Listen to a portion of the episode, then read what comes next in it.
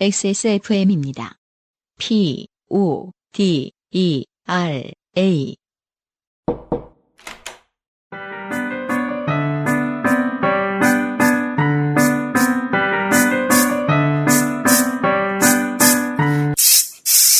뿌리세요. 새 것처럼. 변기 시트 소독제 토일리 씨. 331회에 우와 이 지하철 전기로 가나봐라고 했다가 네. 아내분한테 큰 소리 치지 말라고 혼나신 음. 최우주 씨의 네. 안녕하세요. 각종 전기 탈 것 매니아 최우주입니다. 명절마다 에피소드가 생기는 것 같네요. 이번 명절은 비교적 짧기도 하고 이제 아내가 다음 달이면 출산을 하기 때문에 거의 다 왔겠네요. 양가에 미리 방문하여 편하게 쉴 생각을 갖고 있었습니다. 쉬는 동안 맛있는 것도 먹고 쇼핑도 하면서 딸이 태어나면 당분간 하기 힘든 활동을 몰아서 하기로 한 거죠. 연휴 첫날 근처 쇼핑센터에 가서 물건을 사고 있는데 동생에게서 전화가 걸려왔습니다. 동생. 형, 외할아버지가 돌아가셨대. 평소에도 몸이 좋지 않으셨는데 무엇보다 아버지를 잃은 어머니가 많이 걱정되었습니다. 그래서 어머니께 바로 전화를 드렸습니다. 어머니, 코로나가 아직 심하니 너는 오지 않아도 돼. 아무래도 설 즈음에는 모임 금지도 좀 있었고, 네. 예, 음. 코로나 걱정에 장례식장을 가는 것도 그렇고 혼자 아내를 두고 가야 한다는 생각에 고민을 했지만 2년 전 제 결혼식에 힘들게 축하하러 오신 모습이 생각나서 가기로 결심했습니다. 네. 알아봤는데 이 장례식장에 모이는 인원수의 한정은 또 다르더군요. 그런가요? 네. 어, 몇 명이죠? 그 다섯 명은 아닙니다. 절대로. 그렇죠. 훨씬 많습니다. 네. 아직까지 결혼식장도 50명 이하, 49명으로 그런가 하고 봐요. 있는 어. 것처럼 네. 장례식장도 좀 다른. 100명이요? 100명. 에디터가 100명이라고 알려줍니다. 아, 그렇군요. 음. 그렇게 아버지, 어머니, 동생과 함께 설날 연휴 첫날 귀경길에 올랐습니다. 예전에는 경부고속도로, 호남고속도로밖에 없어서 10시간씩 걸려서 갔던 길이었습니다. 한 번은 고속도로에 차가 너무 많아서 국도로 타고 산길을 넘어간 적도 있었고, 그게 옛날이죠. 음. 꽉 막힌 고속도로에서 앞차가 사고로 인해 더 이상 움직일 수 없게 되어 갓길에 돗자리를 펴고 음식을 먹은 적도 있었습니다. 그게 그 언론에 오래된 습관이 남아 있는 지점 중에 하나죠. 네. 연휴 첫날과 마지막 날에 서울부터 부산까지 몇 시간이다 음흠. 라는 걸 방송을 해요. 네네. 근데 음. 지금은 쓸모없죠. 음. 왜냐하면 옛날에는 서울부터 부산까지 24시간이면 음. 다음 날 아침 신문에도 나왔습니다. 그게 그렇죠. 새마을 정보가 되니까 다음날 아침에 보고서 출발한 사람들 참고하라고. 근데 지금은 평상시에 4시간 30분이었던 게 6시간 40분이 된 거거든요. 네네. 어? 모두가 매달려서 보도할 가치가 없거든요. 음. 아이들이 궁금해합니다. 저런 걸 왜 말하나? 옛날에는 그게 보도가 됐거든요. 그렇죠. 습관입니다. 습관. 옛날에 그 차 막힘 현상이라는 것 자체가 네. 늘, 늘 이해가 안 됐었거든요. 차들은 계속 가고 음. 어딘가로는 빠져나가고 집으로 가서 주차를 할 텐데, 그러니까 길은 뚫려 있고 그렇죠. 차가 아무리 많아도 계속 이렇게 음. 흐르는 거 아닌가. 근데 병목 현상은 이제 이해가 가지만 음. 사실은 그것만 지나면 뚫려야 되는 거 아닌가. 어떻게 그럴 수 있는가. 그걸 음. 이게 정말 안승준 군처럼 궁금하셨던 분들은 음, 사람을 한 100명쯤 모아서 네네. 큰 운동장에 음, 원형으로 모아놓고 음, 음. 각자의 속도로 걷게 해보십시오. 네, 각자의 속도로. 네. 아, 그럼 막힙니다. 체증의 원칙을 알 수 있어요. 그렇죠. 네. 음, 일단 100명 이상 모을 건 지금 하면 안 됩니다. 집 밖은 요즘은 안 되고요. 네. 되고. 내후년에 아, 그리고 웬만한 사람이 아니면 사실 우리 나이 때 100명 모기가 쉽지 않을 거예요, 이제는. 네. 굉장히 그 20대 공개방송 초반에, 때 해볼까요? 음, 그럼 우리 그 프로포즈 할 때 거의 그만큼의 숫자 모은 분 있었잖아요. 그, 아, 그 정도의 맞다. 어떤 인싸력, 20대 정도의 어떤 어. 그러면 인싸력. 술 막 시켜. 아, 100명을 모으면 무조건 술값이 100만 원 이상이 된다. 비싼 와인 시킨다. 네. 근데 그 안 차 되겠네. 막히는 음. 그거 알아보려고. 원리를 과학적으로 설명한 글이 있긴 있었어요. 그게 말씀하신 것처럼 네. 각자의 속도 때문에 그런 거고. 지금은 이제 많이들 연구가 음. 진행됐잖아요. 언제 어떻게 끼어들면 얼마나 뒤에서 얼마나 어떻게 막힌다 이런 음, 거. 그리고 네. 심리적으로 저 길이 더 빠를 거라는 생각이 언제나 작용을 하기 때문에 운전 중에 음, 그런 것 때문에 결국 차선을 바꾸는 행위. 맞아요. 사실은 그냥 모든 사람이 전제했을 때 그냥 똑같이 가는 게 제일 가면은, 빠릅니다. 어, 절대 네. 그안 막힌다고 하더라고요. 절대까지는 모르겠지만 훨씬 네. 덜 할 거라고 하더라고요. 음, 그리고 또 이제는 그 문제만 고민해도 되도록 그 예전에 비해서 도로교통이 너무 잘 돼 있죠. 음. 고속도로도 많고. 네. 그럼 자율주행 시대가 오면은 음. 차 막히는 것도 덜 할 수 있겠네. 차- 세팅 자체가 굳이 네.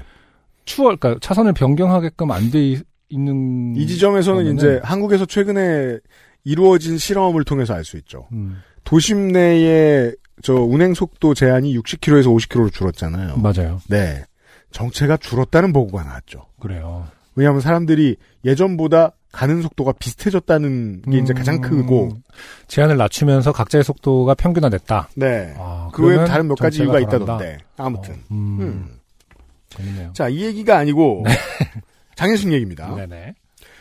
정말 그러나 정말 오랜만에 오른 귀경길에는 아이러니하게도 5인 이상 사적 모임 금지로 인해 차가 없었고 천안 논산 고속도로 등 길도 잘 뚫려 있어서 3시간 만에 정읍에 도착할 수 있었습니다. 정읍이군요. 음, 네. 3시간 만이면은, 와, 굉장히 빨리 도착했네요, 정말. 네. 음.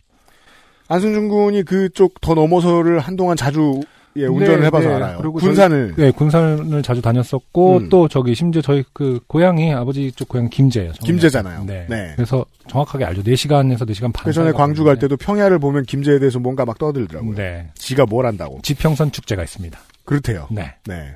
김제 좋아요. 음. 저는 왜 막걸리만 떠오르죠? 지평, 지평선 막걸리. 지평선 아니, 때문에. 아니, 왜냐면 기- 쌀이 많이 나니까. 그렇죠. 김제도 막걸리 있네. 저희 가족이 첫 번째로 도착했고 하나둘씩 할아버지의 오남매가 손자들과 함께 완전체로 장례식장에 집합하게 되었습니다. 음. 거의 25년 만에요. 장례식은 이런 의미죠. 네. 네. 기억을 더듬어 보면 IMF 이후로 서로 먹고 살기 바빠서 한 번에 모일 기회가 없었던 것 같습니다. 저희 집도 주로 수도권에 있는 이는 친가만 방문하고 외가는 드물게 왔었습니다. 그렇게 온 가족이 모여 어색하게 안부를 묻고 서로 마스크를 쓴 채 근황 토크를 했습니다. 그 중에 태어났다고 말로만 들었던 이모의 둘째 아들을 처음 보았는데 23살이고 군복을 입고 있었습니다. 이러, 이렇게 말하면 왠지 음. 태어나자마자 특수부대에서 길러진 살인병기 이런 거 같잖아. 어, 대한민국 모처에서 23년간 누구에게도 공개되지 않은 이모의 둘째 아들 그래서 막 살인만 알고 코드명 이모의 둘째 아들 47호 아, 이모의 둘째 아들. 누구나의 누군 아 그래서 누구나인 스매처럼 것처럼 이렇게 바코드 찍어보면 이모의 둘째 아들 이렇게 정보 나오고 어수선했던 하루가 지나고 그 비밀이 밝혀지는 건 첫째 아들이 없었음이 밝혀졌을 때 뭔가 수상합니다 형이 첫째 아들이 없답니다 이러면서 둘째 아들은 애칭, 아. 암호. 코드명이군 뭐 이런 거죠 자 죄송합니다 아니지 그럼 둘째 아들 첫째 아들이잖아. 그러니까 뭔가 이상하면서 신분이 드러나는 계기가 됐다 이 뜻이에요 지금. 알았어요. 네. 어수선했던 하루가 지나고 다음날 아침이 되어 비로소 누구에게 외할아버지의 부고장을 보낼 것인지 이야기하기 시작했습니다. 할아버지의 휴대폰은 저장된 번호가 하나도 없었고 문자를 주고받은 내용에 근거하여 몇 사람에게만 소식을 알렸습니다. 그러나 할아버지는 젊었을 때 활동을 많이 하셨던 분으로 알고 있어서 너무 쓸쓸한 장례식이 아- 되지 않을까 걱정되었습니다. 90세가 가까운 나이라 대부분의 친구분들이 돌아가셨고 오래 살던 곳에서 이사를 한 상태라 더더욱 쉽지 않았습니다. 그런데 갑자기 외삼촌이 좋은 생각이 난 듯 크게 외쳤습니다. 외삼촌. 거시기 조땡기 씨를 찾으면 된단께 그분이 아버지 단짝이요 예전에 통장도 했었고 그 양반한테 이야기하면 다 알려진 단께 할머니. 오메 맞다 조땡기 양반 찾으면 되겠다 그때 거시기 전화번호 모르는디 외삼촌 외삼촌. 114에 물어보면 어때요 그리고 저의 아버지가 갑자기 114에 전화를 걸어 물어보기 시작했습니다. 예. 이게, 아버지 이게, 네. 저 거시기 조땡기 전화번호를 알 수 있을까요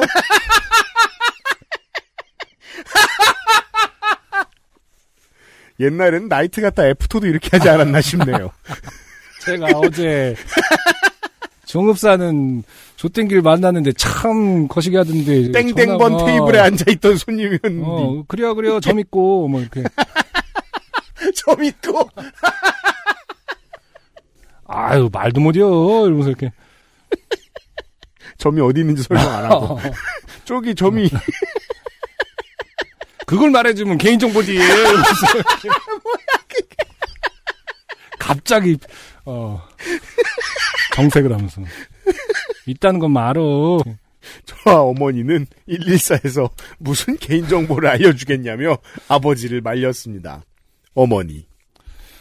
누가 내 전화번호를 114에서 알려줬다면 참말로 가만히 있겠다. 으이그. 뭐 상황이 급하니 그럴 수도 있겠다고 생각했습니다. 그런데 의외로 114에서는 답변이 왔나 봅니다. 아버지. 조땡기 씨가 다섯 명 있는데 다 등록된 전화번호가 없대야. 이게 지금 사실은 사투리 안 쓰실 것 같은데 정읍이라는 거 하나 때문에 지금 제가 그냥 붙이고 아, 있습니다. 전북 사투리를 쓰고 있습니다. 예. 김제랑 가깝기 때문에. 네. 예. 할머니. 그럼 시방 전화번호를 뭐 찾아봐. 옛날엔 저 단어가 욕처럼 들리지 않았거든요. 근데 하도 못 듣다 어. 보니까 음. 욕 아, 같네요. 그게 그 옛날에 아니라 우- 우리는 이제 그쪽이 있기 때문에 네. 친척들이 이제 전북 분들이 많기 때문에 그러니까, 이제 이거는 어, 저한테는 right about now라는 아. 뜻입니다. right, right now, right now. 네. 나. 할머니 그 노란색 전화번호 보이지 안 나와요. 자, 저희가 나온다는 사실을 밝혀드린 바가 그렇죠, 있고요. 그렇죠. 네. 나오긴 합니다. 저와 동생은 나름 인터넷을 뒤져봤지만 검색되지 않았고 어떤 정보는 음, 인터넷보다는 동네에서 훨씬 잘할 수 있죠. 네. 네.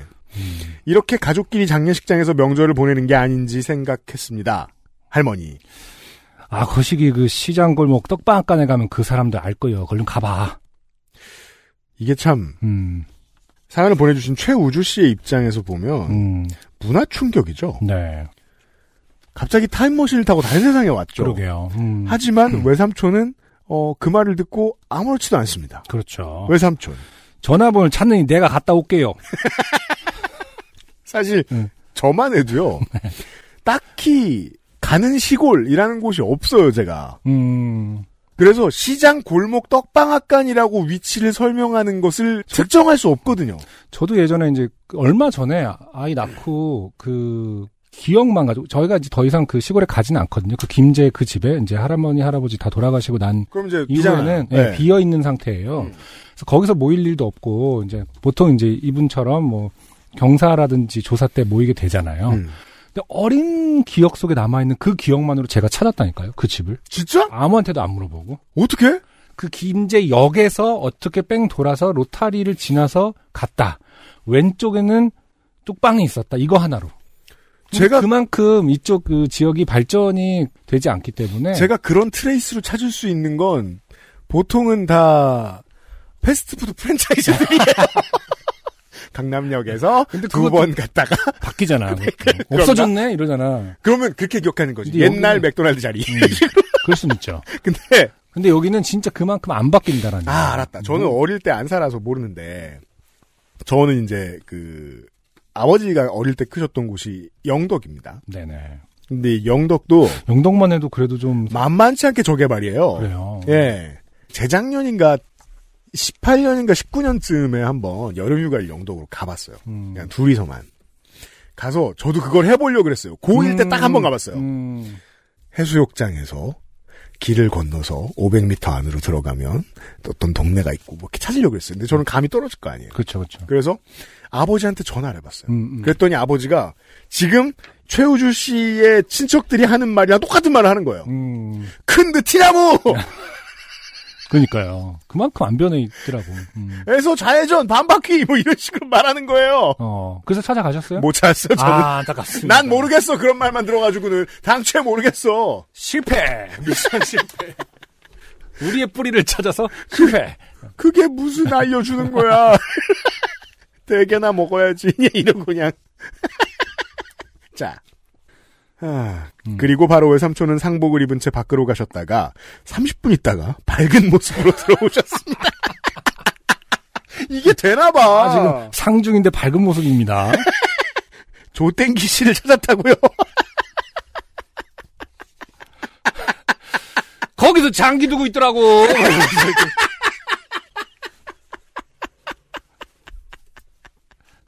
전혀 원리를 찾아라 같지 않은가 봐요. 아, 네. 아주 뻔히 보이나 봐요. 일단 떡방앗간에 가서 러닝맨처럼 이렇게 뒤에 이름 붙여놓고. 아니면은 이 조땡기 씨가 그 빨간색 흰색 줄무늬 티셔츠 그게 저월 월도 티셔츠잖아요. 맞아요. 네. 일단 떡방앗간에 가서 조땡기 씨를 부르니 그런 분을 모른다고 했답니다. 그런데 갑자기 옆에서 그 얘기를 듣고 있던 행인이 행인, 행인 행인. 그 사람 단땡 아파트 살고 있다는 것 같은데. 그래서 외삼촌은 근처 단땡 아파트 관리사무소에서 조땡기 씨가 여기 사는지 물었고 마침 친분이 있는 분이라 전화번호를 알고 있었습니다. 그래, 들어가 보면은 단땡 아파트 클럽하우스에 조땡기 씨가 말하고 있고 오디오 인터페이스가 곧 나온디야 이러면서 이렇게 음질이 영 거시기에도 참어해 이러면서 왜 글자 왜 텍스트만 나? 너 안드로이드요?